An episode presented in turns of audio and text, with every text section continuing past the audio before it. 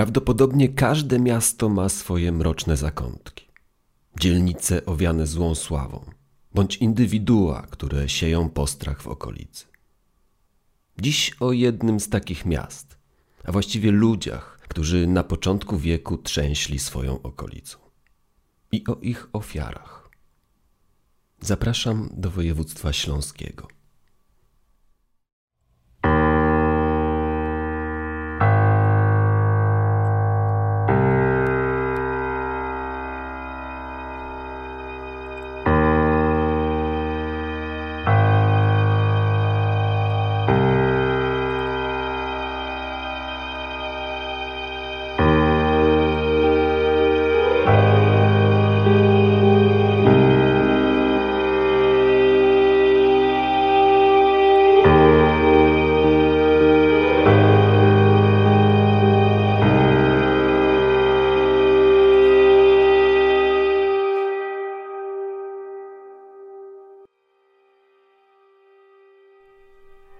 Jest 2001 rok. Wrzesień. Bezpośrednie okolice 11 września. Daty chyba już na zawsze zapisanej na czarnych kartach historii świata. Rusza pierwsza polska telewizja informacyjna TVN24.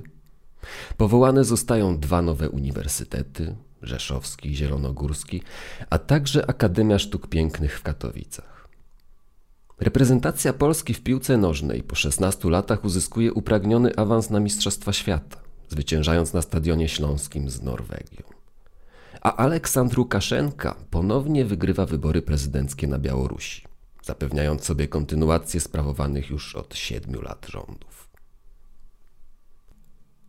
Tymczasem my jesteśmy w Gliwicach, nieco ponad 200-tysięcznym skrajnym mieście konurbacji górnośląskiej. 28 km na zachód od Katowic. Tu, w kamienicznym mieszkaniu przy ulicy Okrzei, mieszka małżeństwo Sobańskich. Dorota, 35 lat, i Zbigniew, lat 36. Sobańscy to spokojne, uczynne wobec sąsiadów i bardzo pracowite małżeństwo. Dorota pochodzi z Dolnego Śląska, z Gorzanowa położonego kilka kilometrów od Bystrzycy Kłodzkiej. W rodzinnej miejscowości Doroty małżeństwo też wzięło ślub, ale poznali się bagatela 200 kilometrów stąd, w Gliwicach właśnie, w rodzinnym mieście Zbigniewa, gdzie Dorota swego czasu opiekowała się swoją ciotką. Sobańscy nie mają dzieci, ale nie jest to dla pary jakiś życiowy problem czy płaszczyzna poczucia braku spełnienia. Nic z tych rzeczy, różne są priorytety i mogą być. Sobańscy nie mają dzieci, ale mają ukochanego psa, owczarka niemieckiego i głowy pełne pomysłów. Pomysłów na biznes, następujących i realizowanych kolejno po sobie. Aktualnie prowadzą firmę instalacyjno-budowlaną, tu jednoosobowo Zbigniew, a także wspólnie bar piwny Usiwka na stadionie Piasta Gliwice do którego nawiasem mówiąc z domu przy Okrzei mają zaledwie kilkaset metrów. Bliziutko, wygodnie. A interes, o którym mowa, ten na stadionie trzecioligowego Piasta, idzie w miarę dobrze. W miarę dobrze na tle innych realizacji biznesowych małżeństwa, które często po niedługim czasie funkcjonowania zostają z konieczności zamykane lub przekształcane, bo jak wspomniałem, pomysłów na biznes nie brakuje. W przeszłości prowadzili już lokale gastronomiczne, firmę budowlaną, wykończeniową, remontową. Ta rotacja, jak łatwo się domyślić, nie jest bynajmniej wynikiem pasma finansowych sukcesów. Wręcz przeciwnie, jest wynikiem, delikatnie mówiąc, braku szczęścia, albo bardziej dosadnie rzecz ujmując, po prostu braku smykałki do interesów. Tej iskry, przez brak której w konsekwencji pojawia się spirala zadłużenia, z którą małżonkowie od jakiegoś czasu się zmagają. Jest 16 września 2001 roku. Niedziela. Policja w Gliwicach dostaje zgłoszenie. W okolicy garaży i osiedlowego małego parkingu przy ulicy Żabińskiego w Gliwicach stoi porzucony bordowy Opel Omega z wybitą szybą. Policja przyjmuje zgłoszenie i patrol przybywa na wskazane miejsce. Bordowy Opel Omega z wybitą szybą okazuje się być otwarty. W środku nie ma kluczyków ani dowodu rejestracyjnego. Ale co ciekawe i warte odnotowania, w bagażniku auta poza typowymi przedmiotami funkcjonariusze ujawniają też dwie łopaty i trzy kominiarki. Samochód zostaje zabezpieczony, a właściciel poszukiwany. Szybko okazuje się, że właścicielem auta jest niejaki Zbigniew Sobański. Funkcjonariusze pojawiają się więc w kamienicy przy Okrzei, ale nikogo w mieszkaniu nie zastają. Mija 10 dni. Jest 26 września 2001 roku. Środa. W kamienicy przy Okrzei pojawia się siostra Doroty Sobańskiej z mężem. Mocno już zaniepokojeni brakiem kontaktu z Sobańskimi. Przeciągające się milczenie, milczące telefony, niepojawianie się choćby w swoim barze na koronie stadionu i głucha cisza dobiegająca z wewnątrz mieszkania. To wszystko składa się na coraz czarniejsze myśli, że mogło stać się coś złego. Co prawda sąsiedzi sugerują, że sobańscy mogli gdzieś wyjechać, ale dlaczego ich telefony milczą? Dlaczego nikomu nie dali znać, że wyjeżdżają? Wspólnie w szerokim rodzinnym porozumieniu postanawiają wejść do mieszkania przez uchylone na piętrze małe okno. Po wejściu do środka od razu daje się wyczuć niepokojący, nieprzyjemny zapach. W pokojach na pierwszy rzut oka rodzina zauważa brak wcześniej obecnych tu telewizorów, a także dekodera wizja TV i magnetowidu. W dużym pokoju porozrzucane są dokumenty, a źródłem fetoru okazuje się być truchło psa, ujawnione w łazience na posadzce. Po Zbigniewie i Dorocie natomiast ani śladu. Rodzina niezwłocznie powiadamia policję, zgłaszając zaginięcie małżeństwa. Funkcjonariusze przeprowadzają oględziny mieszkania. Stwierdzają względny porządek, Stwierdzają ponadto, że mieszkania nie splądrowano, choć niektóre szuflady są wysunięte, jakby ktoś w pośpiechu szukał jakichś dokumentów. Kilka z nich leży zresztą w nieładzie na podłodze. Na stoliku w dużym pokoju znaleziono kartkę z odręcznie napisanym zdaniem. Pojechałam do Gorzanowa. Zdanie opatrzone jest datą 14.09.2001 i podpisem Dorota. Problem w tym, że pomimo iż sobańscy stosunkowo często bywają w Gorzanowie, zawsze są mile widziani w domu rodzinnym Doroty, spędzają tam święta, to aktualnie ich tam nie ma. I po dacie umieszczonej na kartce nikt ich tam nie widział. Ciało psa ujawnione w łazience przekazano do specjalistycznych badań. Potwierdzono, że przeleżało w łazience ponad 10 dni. Owczarek został otruty, a ponadto miał skręcony kark. A co z Sobańskimi? Ostatni raz widziani byli 13 września we czwartek wieczorem około godziny 21 w swoim barze piwnym na stadionie. Dowieźli towar. Tego samego wieczora widziani byli też na okrzei pod kamienicą. Kręcili się przy samochodzie, coś do niego pakowali. W toku śledztwa ustalono, że małżeństwo od lat prowadziło w mieście interesy, ale cóż, nie byli dość przedsiębiorczy, by powyższe przekuć w sukces. Mało tego, mieli na koncie liczne kredyty i pożyczki. Zapożyczali się nie tylko w bankach i u rodziny, ale i w parabankach i prawdopodobnie u wielu innych osób. Ich zaległości, według delikatnych szacunków, przekraczały 90 tysięcy złotych. Przy okrzei bywali różni ludzie. Głównie w interesach, ale poza licznymi kontrahentami zaczęli pojawiać się również zniecierpliwieni wierzyciele. Gdyby problemów było jeszcze mało, kilka tygodni przed zaginięciem Sobańskich w ich barze piwnym na stadionie Piasta pojawili się smutni panowie bez szyi, w dresach i złotej biżuterii, którzy siłą próbowali wymóc zatrudnienie ich w charakterze ochrony. Zbigniew się na to nie zgodził. Okazało się ponadto, że w ostatnich miesiącach sobańscy przestali opłacać czynsz za mieszkanie w kamienicy, a nawet owe mieszkanie chcieli sprzedać. Szukali kupca. Wszystko to złożyło się na wniosek śledczych, że sobańscy po prostu uciekli od problemów, zostawiając nieprzychylną przeszłość za sobą i zaczynając życie od nowa w innym miejscu. Dane małżeństwa zostają wprowadzone do ogólnopolskiej bazy osób zaginionych. Ustalenia ustaleniami. Problemy, długi, ucieczka. Rodzinie nie dają jednak spokoju szczególnie trzy niezwykle zagadkowe kwestie. Po pierwsze, pozostawiona kartka. Ekspertyza pisma potwierdza, że informacja rzeczywiście napisana została ręką Doroty. Ale dlaczego napisała, że pojechała do Gorzanowa? I dlaczego właściwie zamieściła przy wpisie datę? Dlaczego zostawiła kartkę w pokoju zamkniętego mieszkania? Komu?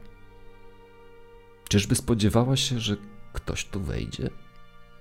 A może zostawiła ją mężowi, na co może wskazywać zdanie w liczbie pojedynczej. Po drugie, otrucie psa i tak bestialskie potraktowanie już konającego. Czy sobańscy mogliby własnoręcznie zrobić coś takiego swojemu ukochanemu psu? I po trzecie, znalezisko w bagażniku auta. Kominiarki. Co one właściwie mogą oznaczać? Samochód został poddany ekspertyzie, zabezpieczono ślady, ale nie popycha to śledztwa do przodu i nie prowadzi śledczych do żadnych głębszych wniosków.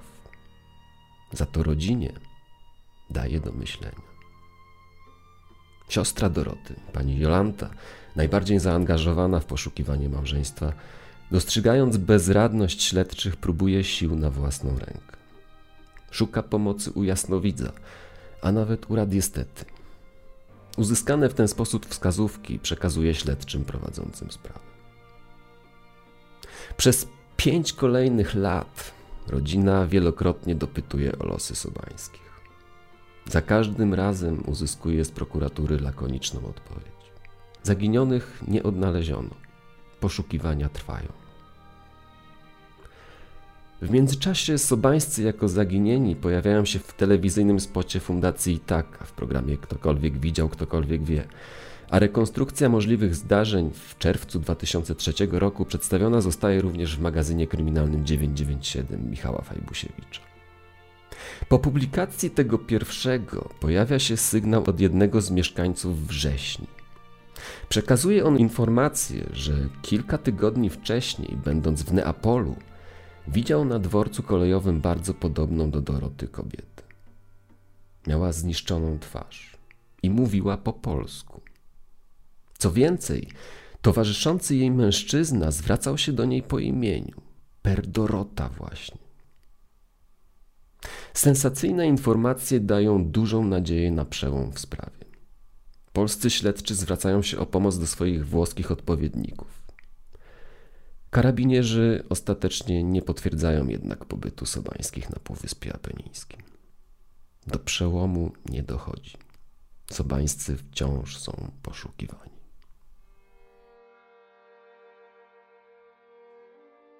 W 2006 roku decyzją administracyjną zaginione małżeństwo zostaje wymeldowane z mieszkania przy ulicy Okrzei.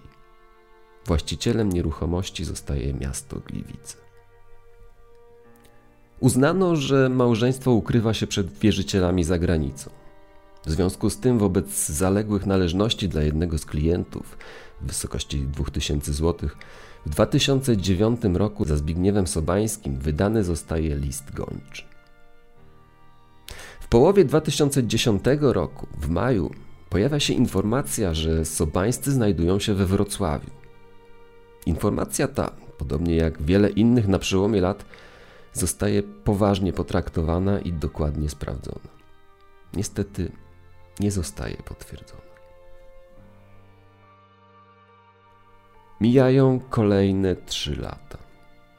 Lata, w czasie których, krótko mówiąc, nic w sprawie się nie dzieje. Jest rok 2013.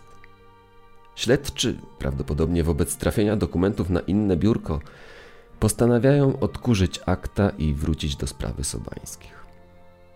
Zapada decyzja o ponownym, gruntownym przeanalizowaniu dowodów i śladów zabezpieczonych w 2001 roku w kamienicy przy Okrzei i w porzuconym samochodzie. Należy mieć na uwadze, że w tym momencie śledczy dysponują już zupełnie innymi, bardziej nowoczesnymi technikami kryminalistycznymi, głównie w zakresie badań śladów biologicznych DNA, niż miało to miejsce w 2001 roku. Te żmudne, wielomiesięczne laboratoryjne prace przynoszą wreszcie oczekiwany przełom.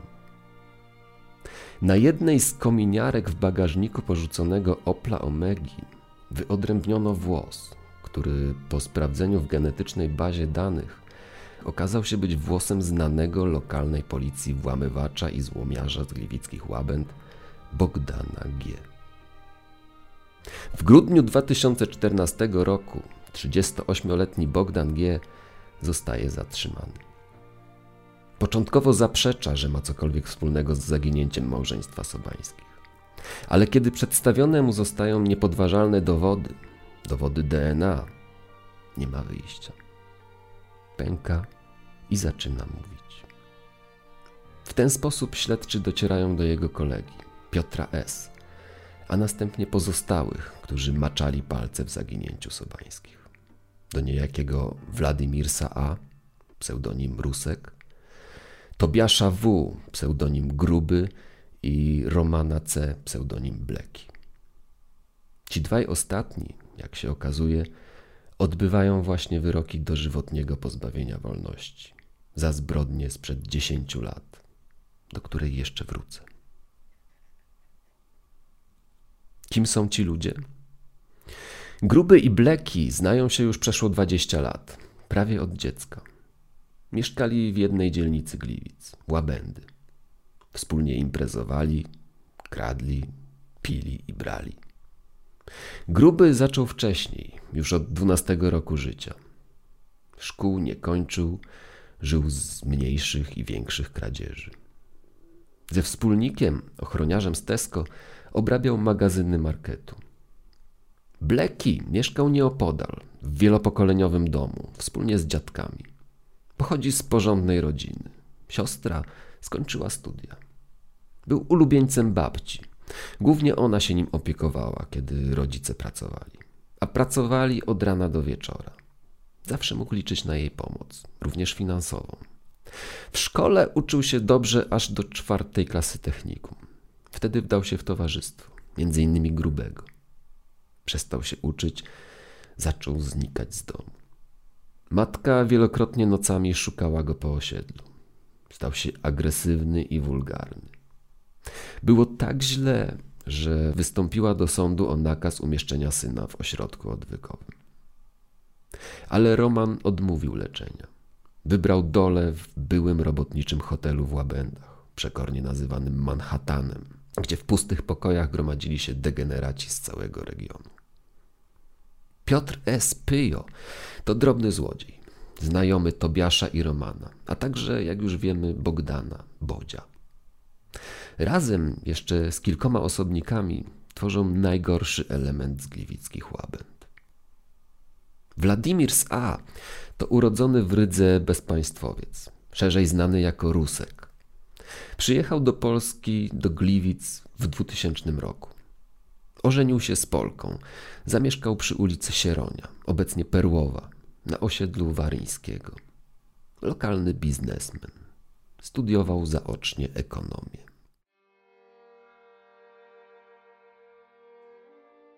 Co więc wydarzyło się we wrześniu 2001 roku? Co stało się z Sobańskimi i dlaczego? Otóż zarzewiem był dług, a zleceniodawcą postraszenia i windykacji Rusek, któremu to sobańscy rzekomo byli winni 80 tysięcy złotych. Rusek zlecił zadanie Romanowi, a Roman, Bleki, zwerbował do pomocy kolegów Grubego, Pyja i Bodzia. Był 13 września 2001 roku. Czwartek. Godzina 23.30. Cała czwórka pojawiła się na klatce schodowej kamienicy przy Okrzei 9. Każdy z kominiarką na głowie i nogą od taboretu w ręce. Na pukanie do drzwi po dłuższej chwili oczekiwania ostatecznie zareagował Zbigniew. Otworzył drzwi i od progu został zaatakowany, pobity i związany. Taki sam los spotkał Dorotę. Pyjo zajął się psem. Nakarmił trucizną, a kiedy pies już konał, dla pewności skręcił mu kark. W międzyczasie w mieszkaniu pojawił się Rusek. Zamknął się ze skrępowanymi i zakneblowanymi gospodarzami w pokoju. W tym czasie pozostała czwórka pakowała co cenniejsze przedmioty, a nawet urządziła sobie swoistą ucztę, korzystając z zawartości lodówki. Rusek nie odzyskał pieniędzy. Sobańscy ich po prostu nie mieli. Zmusił więc Dorotę do napisania kartki z informacją o wyjeździe do rodziny, a następnie rozkazał swoim kompanom wyprowadzić swoje ofiary na zewnątrz. Sobańscy, uprzednio otumanieni jakąś używką, nawet nie stawiali oporu. Zostali wyprowadzeni z mieszkania, z kamienicy, zapakowani do bagażnika ich własnego Opla Omegi i wywiezieni. Dla dezorientacji jeździli z nimi dłuższą chwilę po mieście, ale cel był już obrany. Okolice kanału Gliwickiego w Łabędach. Tam często się spotykali i balowali. I tam też przywieźli Sobańskich. Umieścili ich w jednej z obecnych tam studzienek, skrępowanych i otumanionych. Od tej pory oprawcy dyżurowali przy studzience na zmianę. Gruby dowoził kanapki i herbatę z dodatkiem, który miał utrzymywać Sobańskich w stanie otumanienia i skołowania, by nie mieli siły stawiać oporu ani uciec. Uwięzieni sobańscy, związani z zasłoniętymi oczami, przebywali w tym miejscu do niedzieli 16 września, a więc lekko licząc ponad 50 godzin. Tego dnia, 16 września 2001 roku, zostali ponownie zapakowani do samochodu i przewiezieni w odludne miejsce, gdzie czekał już Bleki i Rusek.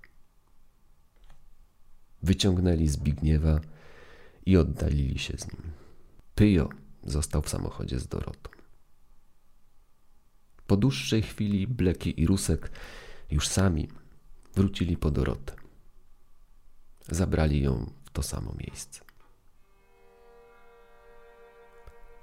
Po wszystkim Bleki i Pyjo zasypali dół, w którym umieszczono zwłoki. Samochód ofiar pół godziny później porzucili przy ulicy Żabińskiego. Mija dwa i pół roku. Jest 2004 rok. Luty. Akta sprawy dotyczącej zaginięcia Sobańskich zaczyna lekko pokrywać kurz. A tymczasem niczym nie niepokojeni sprawcy, 25-letni Bleki i jego młodszy kolega Gruby wraz z bratem Sergiuszem, a także Pyjo i ich dwaj inni kompani, szwędają się bez większego sensu po łabędach. Nigdzie nie pracują, nie mają żadnego wykształcenia. Codzienność zajmują im kradzieże, włamania i napady. Często zaglądają na złomowiska. Handlują czym się da, żeby jakoś przeżyć i mieć na swoje potrzeby. Od kilku dni planują coś, co poprawiłoby ich stan posiadania. Obserwują dom na uboczu, z dala od głównej ulicy. Dom jest okazały, a ich właściciele wyglądają na dobrze sytuowanych. To małżeństwo z półrocznym stażem. Małgorzata i Paweł Siudzińscy. Oboje przed trzydziestką. Ona 28 lat, on 27. Jest 13 dzień lutego 2004 roku. Wieczór. Gotowa do szturmu banda podjeżdża pod dom Siudzińskich kradzionym samochodem. Pawła nie ma jeszcze w domu. Niczego nieświadoma Małgorzata otwiera drzwi. Bandyci w kominiarkach wdzierają się do środka. Obezwładniają 28-latkę i plądrują dom. Znajdują kilkaset złotych, trochę biżuterii, kamerę, telefon komórkowy i komputer. Nie są pocieszeni, spodziewali się większego łupu. W czasie plądrowania pomieszczeń do domu wraca Paweł. Małżonka nie ma możliwości go ostrzec. Bez trudu zostaje obezwładniony i podziela jej los. Plan zuchwałego napadu wskutek niezadowolenia samych sprawców przybiera nieoczekiwany, wcześniej nieplanowany obrót. Odpalają samochód właścicieli, Deunubire, a młodym nakazują wsiąść do środka. Nakładają siudzińskim opaski na oczy i dwoma samochodami ruszają poza miasto. Nie mają sprecyzowanego planu działania. Jadą w kierunku Wrocławia, ale po przejechaniu kilkudziesięciu kilometrów zmieniają zdanie i obierają przeciwny kurs na wschód, do Zbeltowic w województwie świętokrzyskim, gdzie mieszka wuj Romana. Po dojechaniu do Zbeltowic ostatecznie Roman nawet nie spotyka się z wujem. Jeżdżą tylko dłuższą chwilę po wsi, jakby sami nie wiedzieli, co dalej zrobić z porwanymi. I ruszają z powrotem w kierunku Gliwic. Mieszkańcy Zbeltowic zeznają później, że widzieli jeżdżącego po wsi Romana. Co ciekawe, widzieli w jego samochodzie dwie osoby z opaskami na oczach, a nawet to, jak kilka osób, w tym Roman, prowadziło po polu skrępowaną kobietę. Nikt jednak nie powiadomił służb. Wracając do Gliwic wąskimi drogami, auto, w którym przewożeni są siudzińscy, wpada do rowu i dachuje. Pasażerowie, siudzińscy, Roman i bracia W, wychodzą z wypadku cało. Małgorzacie Siudzińskiej w ferworze spada opaska z oczu co zdaje się być ostatecznym wyrokiem śmierci. Napastnicy zaciągają ją w pola i zaciskają pętle na szyi. Upewniwszy się, że nie żyje, zaciągają na miejsce kaźni jej męża Pawła, po czym poddają go serii brutalnych tortur. Po wszystkim oba ciała wrzucają do bagażnika i porzucają kilka kilometrów dalej w lesie na wysokości wsi Filipowice, uprzednio przywiązując do drzewa. Jak się później okaże, Paweł jeszcze żył. Po oddaleniu się oprawców zdołał się jeszcze wyswobodzić. Znaleziono go martwego kilkadziesiąt metrów dalej.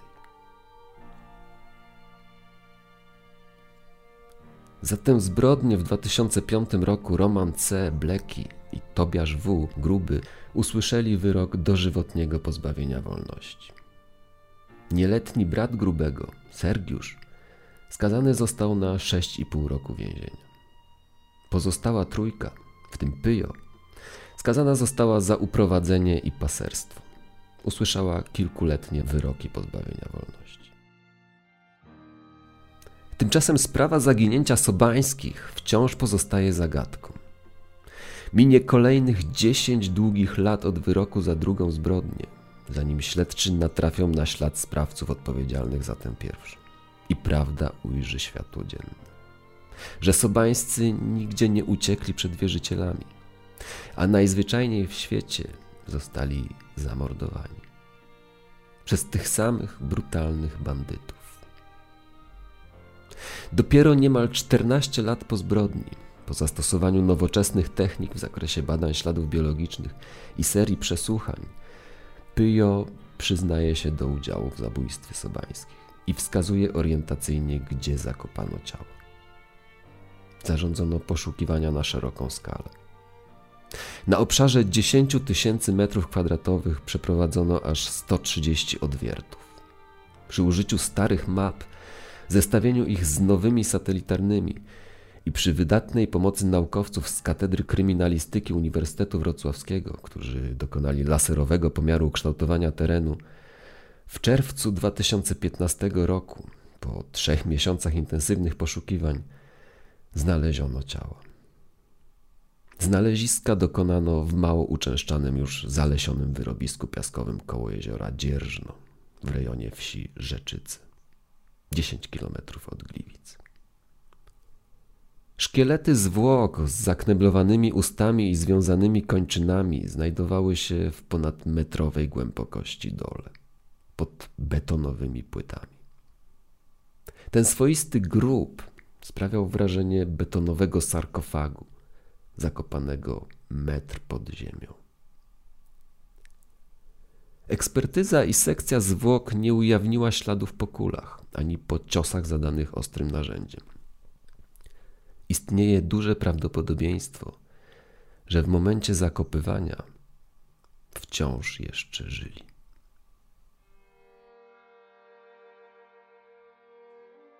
Roman C. Bleki i Władimir A. Rusek usłyszeli wyrok dożywotniego pozbawienia wolności. Dla tego pierwszego to już drugi taki wyrok. Piotr S. Pyjo został skazany na 12 lat, a Bogdan G. Bodzio i jeszcze nieletni w momencie popełnienia pierwszej zbrodni Tobiasz W. Gruby za uprowadzenie ze szczególnym udręczeniem skazani zostali na 3 lata i 6 miesięcy pozbawienia wolności. Za drugą zbrodnię, ten ostatni, odsiaduje już jednak dożywocie. Cztery głowy. Cztery młode, dwudziesto, trzydziestokilkuletnie osoby. Dwa małżeństwa. Straciły życie po wielogodzinnych męczarniach z rąk łabęckiej bandy. Ale czy ofiar owej łabęckiej bandy nie było więcej? To przez gliwickich śledczych analizowane i weryfikowane jest po dziś dzień. Szereg zbrodni i zaginięć w regionie wciąż bowiem czeka na wyjaśnienie.